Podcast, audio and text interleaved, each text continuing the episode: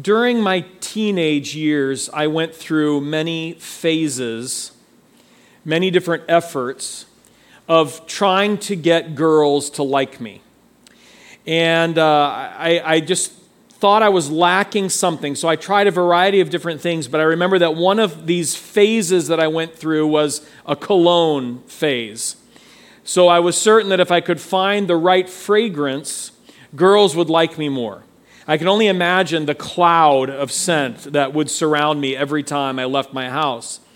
I tried Polo by Ralph Lauren. I tried Adidas. I tried Boss. I don't know how many of you remember Boss cologne.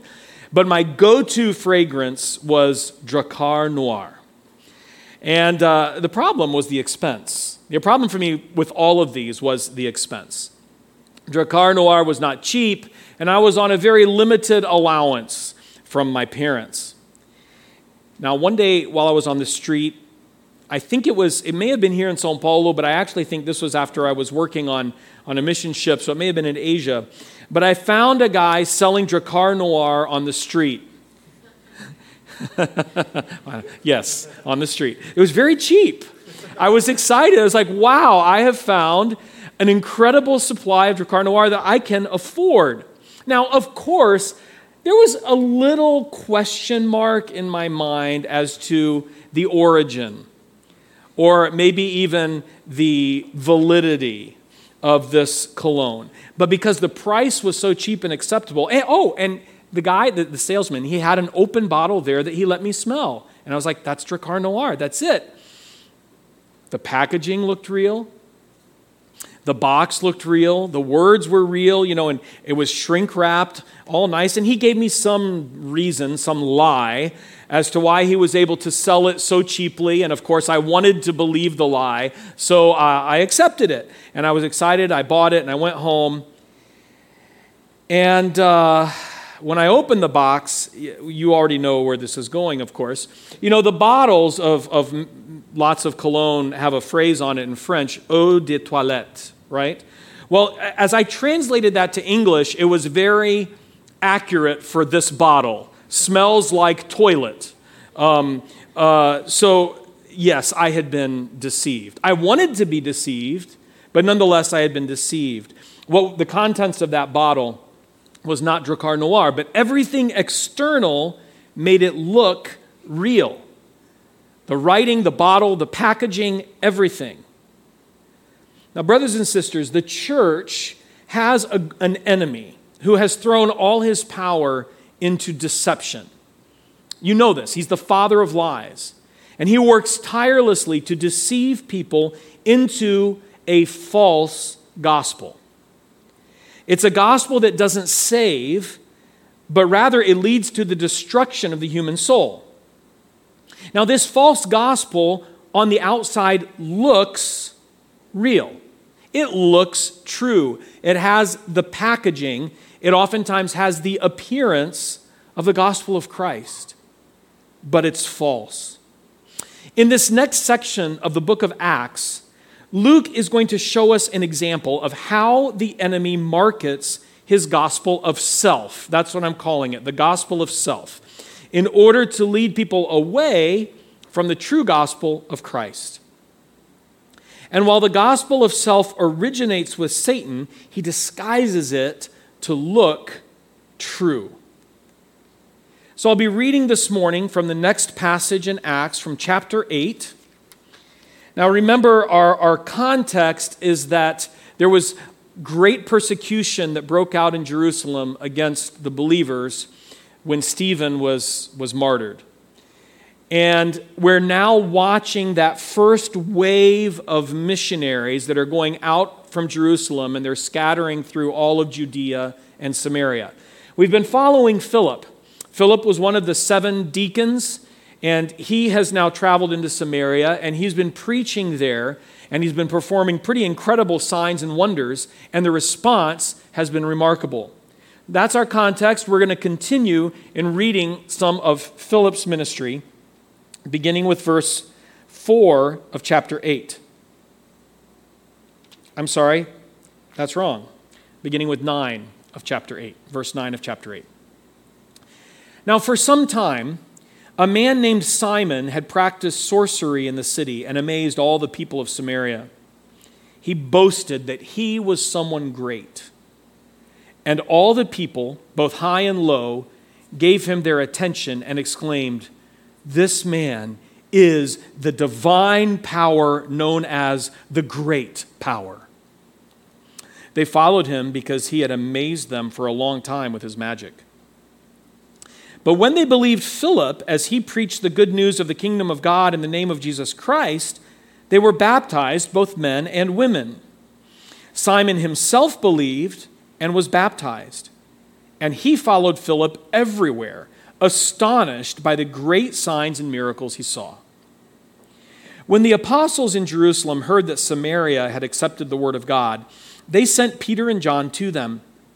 When they arrived, they prayed for them that they might receive the Holy Spirit, because the Holy Spirit had not yet come upon any of them.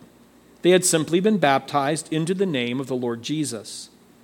Then Peter and John placed their hands on them, and they received the Holy Spirit. When Simon saw that the Spirit was given at the laying on of the apostles' hands, he offered them money. And he said, Give me also this ability so that everyone on whom I lay my hands may receive the Holy Spirit. Peter answered, May your money perish with you because you thought you could buy the gift of God with money. You have no part or share in this ministry because your heart is not right before God. Repent of this wickedness and pray to the Lord. Perhaps He will forgive you for having such a thought in your heart. For I see that you are full of bitterness and captive to sin. Then Simon answered, Pray to the Lord for me, so that nothing you have said may happen to me. When they had testified and proclaimed the word of the Lord, Peter and John returned to Jerusalem, preaching the gospel in many Samaritan villages. We're going to be spending two weeks on this passage, this Sunday and next Sunday. And what we're going to focus on this week are five contrasts between the gospel of self and the gospel of Christ. The first contrast is this the gospel of self proclaims self as the answer, the gospel of Christ proclaims Jesus as the answer. This magician, Simon, had held sway in Samaria for quite some time. All the people know of him and they hold him in awe. And what does he proclaim? What is he announcing? What is he preaching? What is he boasting about? He's boasting about himself. He's teaching that he is someone great. He boasted that he was someone great. Self is the essence and focus of his preaching, of his proclamation. Now, contrast that to what Philip is proclaiming in Samaria. He was proclaiming the good news of the kingdom of God and the name of Jesus Christ. Now, can, can you see why the false gospel of self is attractive to us or to people in general? Because it puts self at the center. But the true gospel of God proclaims Jesus. He is the center, He is the essence, He is the gospel. The second contrast is this the gospel of self promotes gifts that exalt self. The gospel of Christ promotes gifts that exalt Jesus. Something we have to acknowledge is that the enemy of the church does have at least a limited amount of power. He is able to do some miraculous things but his power is always used to deceive and oppress. Simon is able to perform miraculous signs through his evil magic arts, and they were impressive. The entire city was aware of his power. But the presence of wonder working power does not mean that the power wielded is God's power. That's a quote by Ajith Fernando. I'm going to read it one more time. The presence of wonder working power does not mean that the power wielded is God's power. And so, what did these gifts do? This power that Simon had, how did he use it? Again, to exalt himself, to gain notoriety, to gain a following, to show off, and to make people dependent on him. He gloried in the fact that people called him, what's the phrase? The divine power known as the great power. Self, self, self. Now, again, let's contrast this to Philip's ministry. Because Philip is also performing amazing signs and wonders. He has astonished all the Samaritans. But what is the result? The result of Peter's, uh, sorry, of Philip's signs and wonders is not growing a following of Philip, right? People are coming to Jesus. They see the signs and wonders which point to Christ, and they are becoming his disciples. They are repenting of sin, they are believing, and they are being baptized. So there's that contrast. The signs and wonders are the gifts that Philip is using, is acting upon and through, those gifts are leading people to Jesus. Whereas the miracles that Simon has performed are pointing people only back to him. This brings us to the third contrast. The gospel of self offers a life controlled by self. No surprise there. The gospel of Christ proposes a life controlled by the Holy Spirit. So, again, what's the contrast? Life controlled by self, life controlled by the Holy Spirit. It's quite interesting that Luke writes that Simon believed and was baptized, right? He says that clearly. But almost immediately, it becomes clear that his belief was not a saving belief, it was not a saving faith. And what we have here in Simon are outward signs of conversion. He, at least outwardly, looked like a Christian, whatever that means.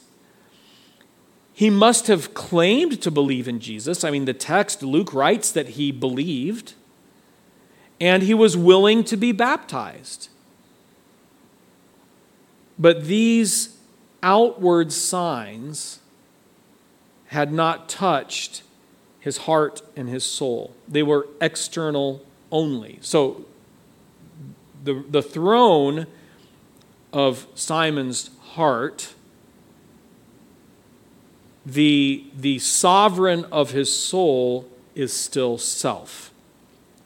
And I, this is one of the greatest lies that the enemy uses against humanity. He doesn't state it this clearly, it's more subtle. But the lie is this you can be saved, you can be a Christian, you can believe in Jesus without dying to self. In other words, the gospel of Christ is something that does not require transformation. It's something that you can participate in only externally. And it doesn't have to change the authority of your life. It doesn't have to change your attitude towards sin. It doesn't have to transform you from the inside out. And so Luke immediately contrasts Simon's outward actions with the inner dwelling of the Holy Spirit. So, in the context of the narrative, Simon believes and he's baptized. Then Luke lets us know that these Samaritan believers had not yet received the Holy Spirit. Now, I'm going to be talking about this a lot more next week because this passage has raised a lot of conflict within the church, really for, for thousands of years, questioning about the timing of the presence of the Holy Spirit indwelling the believer. But we'll talk about that next week. I don't want to get into it this week. Right now, what I want us to see, though, is that the truest sign of true belief is the indwelling of the Holy Spirit in the life of a believer. And in this context, we don't know what it was. The text doesn't tell us. I think that was intentional. But there was some external, visible sign of the infilling of the Spirit. Um, that's how, when they arrived, it was clear they hadn't received the Spirit. And then when Peter and John laid their hands on them and they received the Holy Spirit, everyone could tell a difference. That's why Simon wanted that power. Now, again, we don't know what that sign was, and I don't think it does us a lot of good to speculate. But in this particular instance, there was some kind of visual, recognizable sign that the Holy Spirit had come into these believers. So Simon sees that sign. And he completely misses the point. Because what he wants is to be able to be the one to bring about that sign. He does not realize that he's the one who needs the Holy Spirit. Do you understand that? Do we see that, that, that difference? And so, Simon has an outward belief that only affects his ex- him externally. And then there's the belief of the tr- that comes about from the uh, reception of the true gospel of Christ that surrenders oneself to God, that opens the door of our flesh for his spirit to come in and live in us. Simon did not have the Holy Spirit and he didn't want the Holy Spirit. He wasn't interested in receiving the Spirit into himself. He just wanted to be able to be the man, to have the power to be impressive in laying his hands on others so that they would receive that gift. Brothers and sisters, faith that saves, belief that is genuine, will depose self from the throne. We will be surrendered to the life of Christ in us through the Holy Spirit who indwells, who actually lives in the body of a believer, in the soul of a believer. The gospel is not about pursuing our dreams. And the gospel is not, this is a catchphrase that we hear a lot in the world these days, right? The gospel is not about being true to yourself. That's self on the throne. That's a false gospel. We do not, we are not called to pursue our dreams. We surrender to the Holy Spirit who lives the dreams of God for us in us. So the question we have to ask is self still on the throne?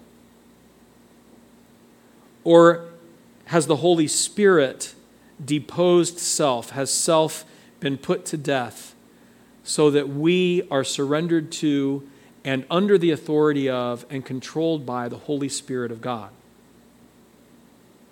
Just this morning, I was praying and reading scripture, having my quiet time.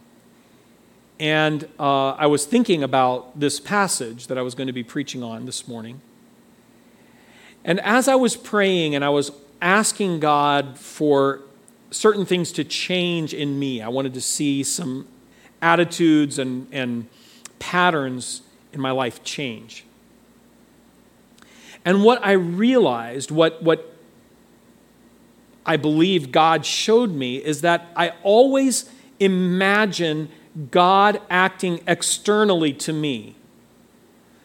And I forget that He has placed his Holy Spirit in me. Now, please hear me. This, I am not saying that we pray to ourselves. I'm not saying we got to look inside and find our true selves. No, that is not what I'm saying. We pray to the Lord God Almighty.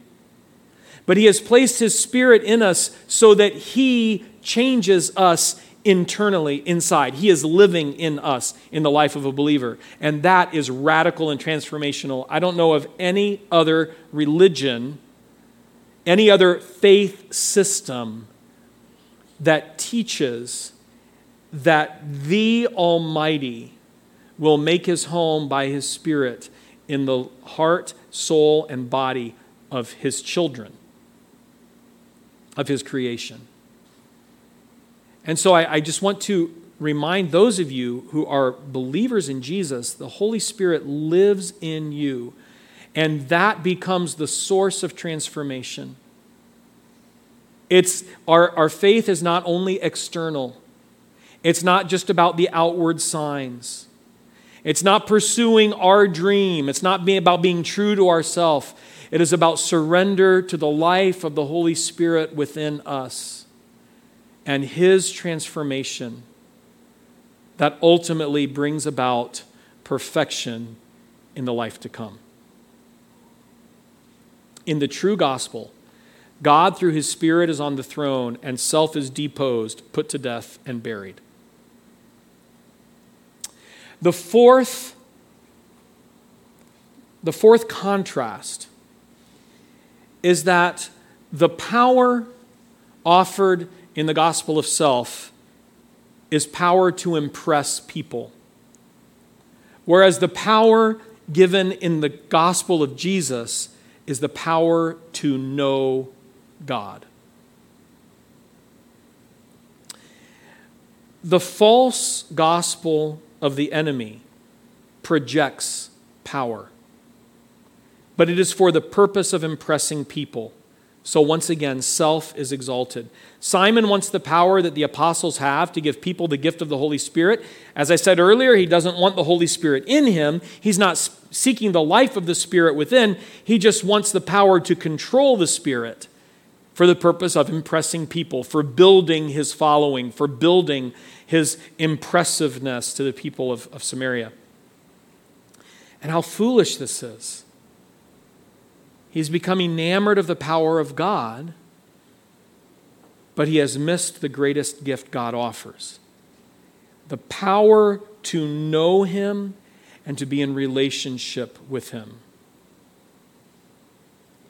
God is Father, and those who truly believe in his Son Jesus are adopted as his sons and daughters. And those are words of relationship. All those are words of relationship.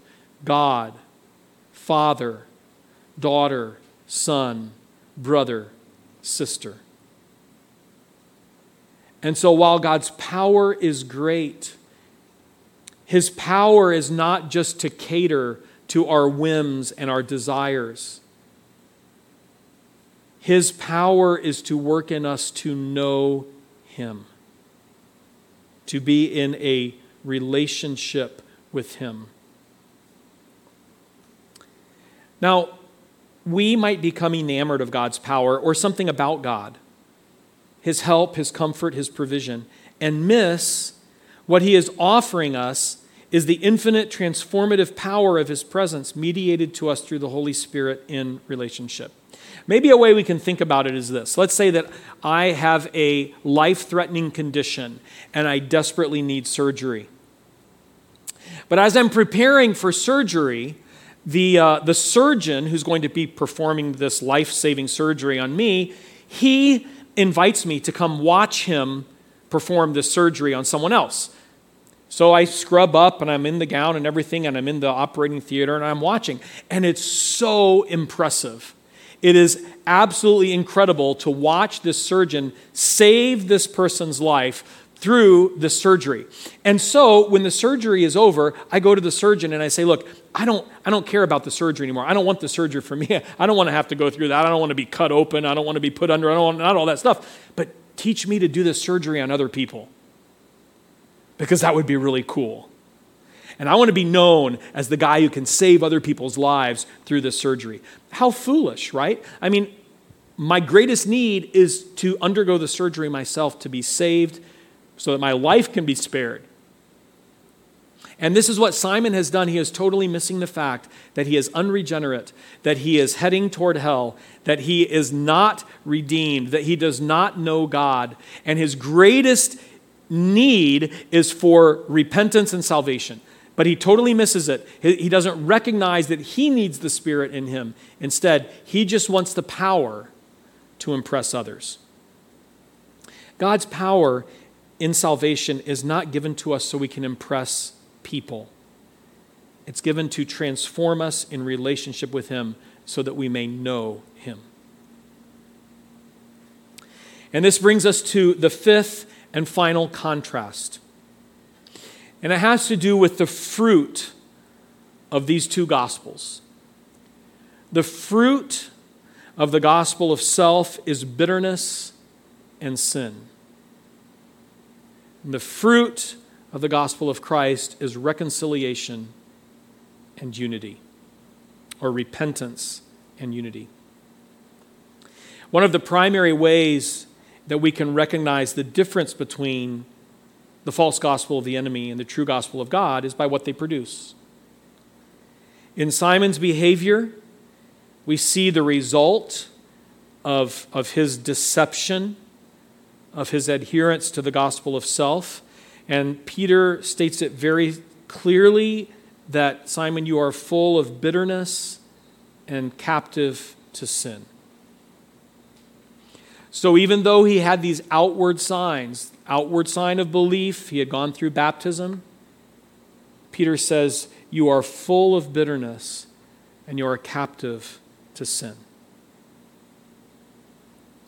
When Simon offers Peter and John money in exchange for the power to lay hands on people and fill them with the Holy Spirit, Peter rebukes him harshly.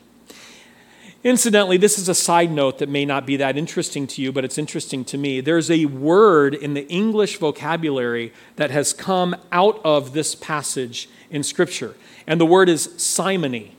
Simony, the name of Simon plus a Y on the end, simony. And what that word means is the attempt to gain religious position through money. So, Simon, his legacy lives on in a negative sense, at least in the English language, and it comes from this passage attempting to gain religious power or religious position in the church through money. It's clear that Peter sees Simon as unregenerate, meaning that Peter sees that Simon is not saved. He's not a true believer. And Peter says to him, Because you have tried to buy the gift of the Holy Spirit with money, you have no part in this ministry. Ministry is the way the NIV has interpreted the, the word there. The word in Greek is logos. You have no part in this logos. Do we remember that word logos? Where else we know that from Scripture? In John chapter 1, the Word, the logos, became flesh and lived for a while among us. So Peter is saying to Simon, You have no part in Jesus. You have no part in Jesus. In other words, you may have outward signs, but you are not a believer. You are not saved. You are not redeemed. And he says, Simon, you are full of bitterness and you are captive to sin. Bitterness is one of the strongest forces that drives people away from God and away from brothers and sisters in Christ. When a bitter root is allowed to grow up in our souls, in our hearts, in our minds, all it does is wreak havoc and cause division. And that's the fruit of the false gospel. If self is on the throne, then the fruit is going to be bitterness and bondage to sin. So Peter says to Simon, Simon, repent and pray so that you will receive the forgiveness of God. Now, contrast those fruits. So, on one hand, bitterness and captivity to sin. What are the fruits of the true gospel? A spirit and attitude of repentance and forgiveness, a receiving of forgiveness, freedom from the power of sin. But once again, we see that Simon is not a true child of God. Because Simon doesn't do either of those things. He doesn't repent. There's no place here in the text that says Simon repents. And he doesn't even pray, does he? He says, Peter, you, you pray for me. you pray on my behalf. And, and we see through this that Simon does not have a relationship with God.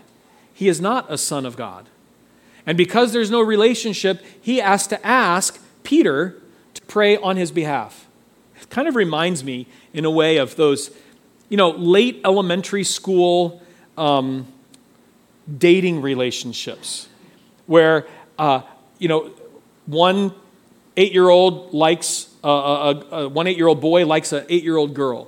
He doesn't really know her, right? and he's terrified of talking to her, and he doesn't really want to spend time with her, but he has a crush on her and he likes her. So what does he do? He sends an emissary to talk to her. You know, his little eight year old buddy's like, hey, go ask her, or take this note to her, or ask her if she likes me, you know. And, um, but I don't want to talk to her face to face. You, you go do it for me because I'm nervous.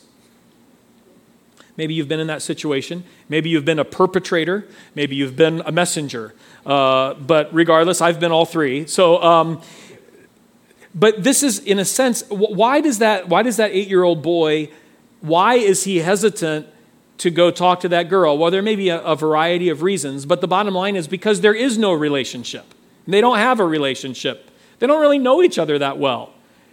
And they're not old enough to have any kind of meaningful love interest. Now, with Simon, we see the same thing. He will not go to God personally because there is no relationship there. He is unregenerate. He is not a son of God. He is not a true believer. Self is still his God. Self sits on his throne. The Holy Spirit has not taken control. But for those who are truly children of the Almighty God of the universe, they may come before Him personally because He is their Father and they are His daughters and His sons.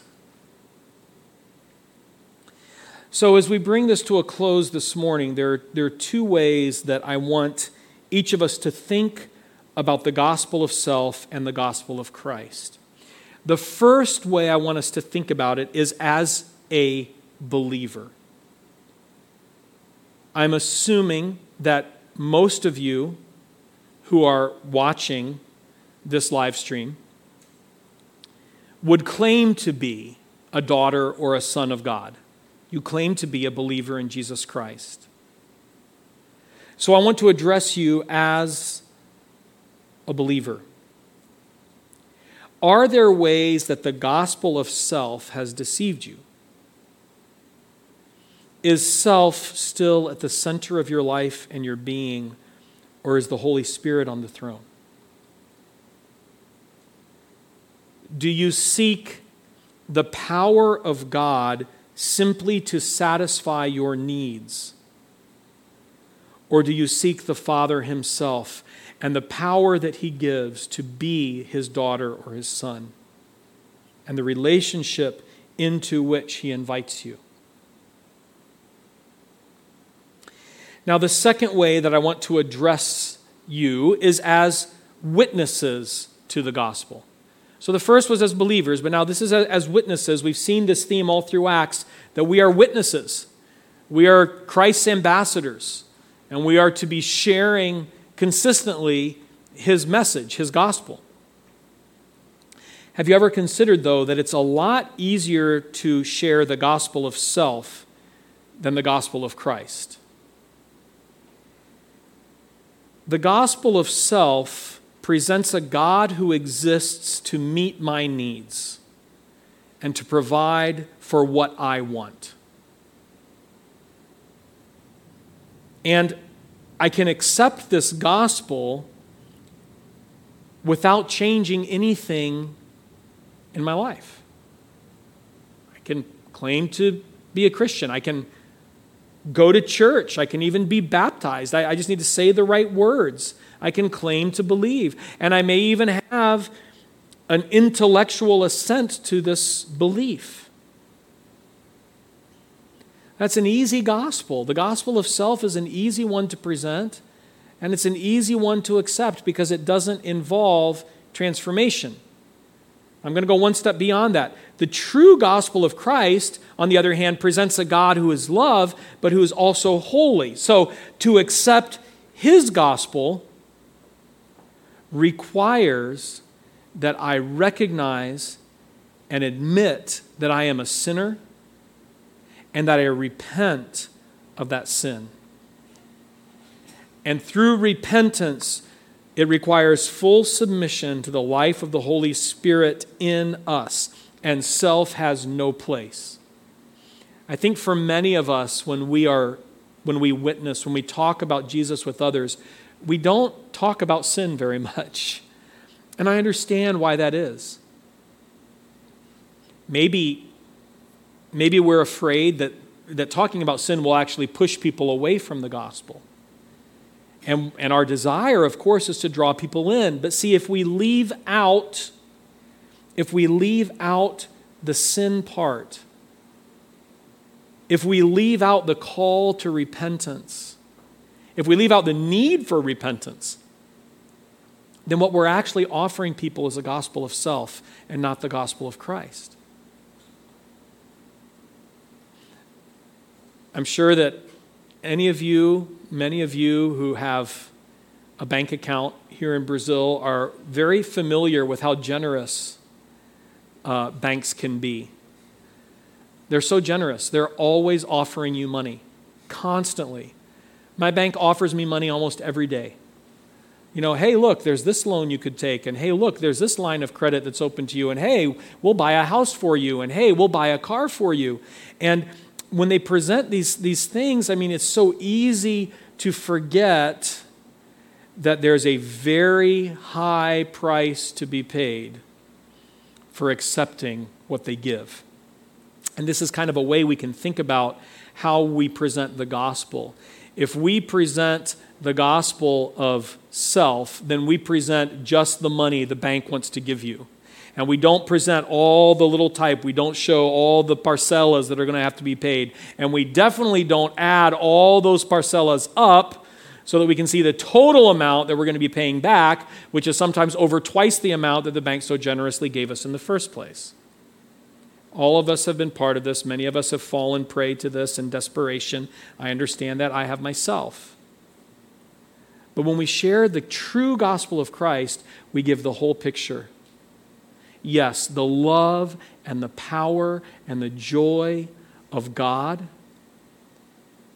But why do we need that? Because we are broken irreparably through sin and bitterness.